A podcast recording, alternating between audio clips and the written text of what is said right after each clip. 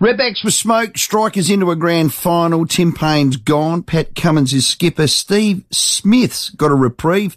A bit around joining us as former Redback great. He's a star friend of show. Chad Sayers. Chad, welcome. Rowie, how you going? Yeah, terrific. Can I start with Tim Paine? Um, I mean, I've called it a kiddie mistake. People are having a crack at me about that, but it has cost him his career, Chad.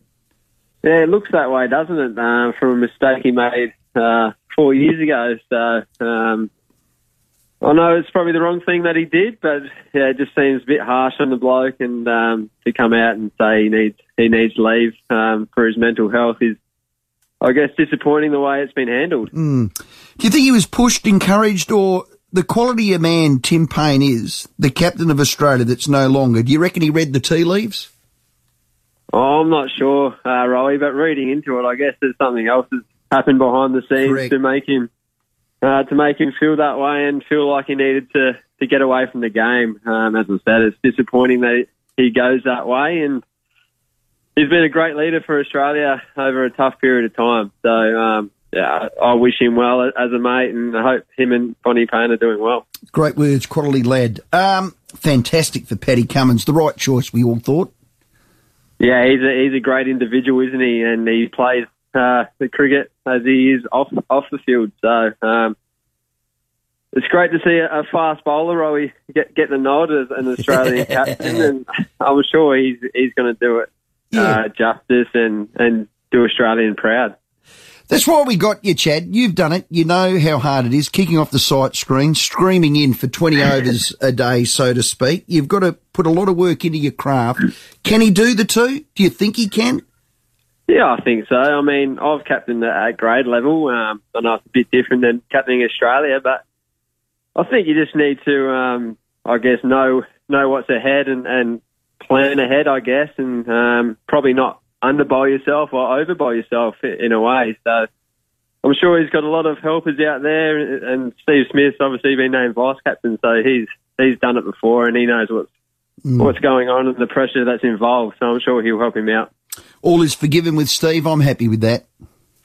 Yeah, he's done, he did the crime, he, he did the time, didn't he? So uh, that's all in the past now, and he's a valuable player in that side, and he's a great leader as well. So um, I'm sure he's he's uh, proud to, to get the nod again in, in a leadership role.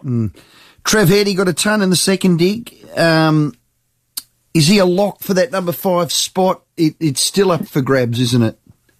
Yeah, I think I think he obviously pushed his case uh, a little bit further for it to be a lock, but um, obviously the class of Usman Khawaja as well. Um, I guess either way, they're both going to be in form and go well. But the innings, as Trevor said um, yesterday, was an outstanding innings. I was there and watched it all, and um, the wicket was difficult to bat on, and they came up with a plan, um, which was difficult then him to face, and um, he came up with a plan to combat that and stuck to it um, ball by ball, and it's probably one of his best Shield hundreds I- I've seen him play.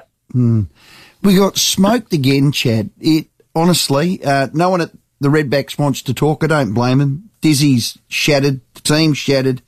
They're having a crack, but goodness gracious me, 102 in the first dig ain't going to get it done ever.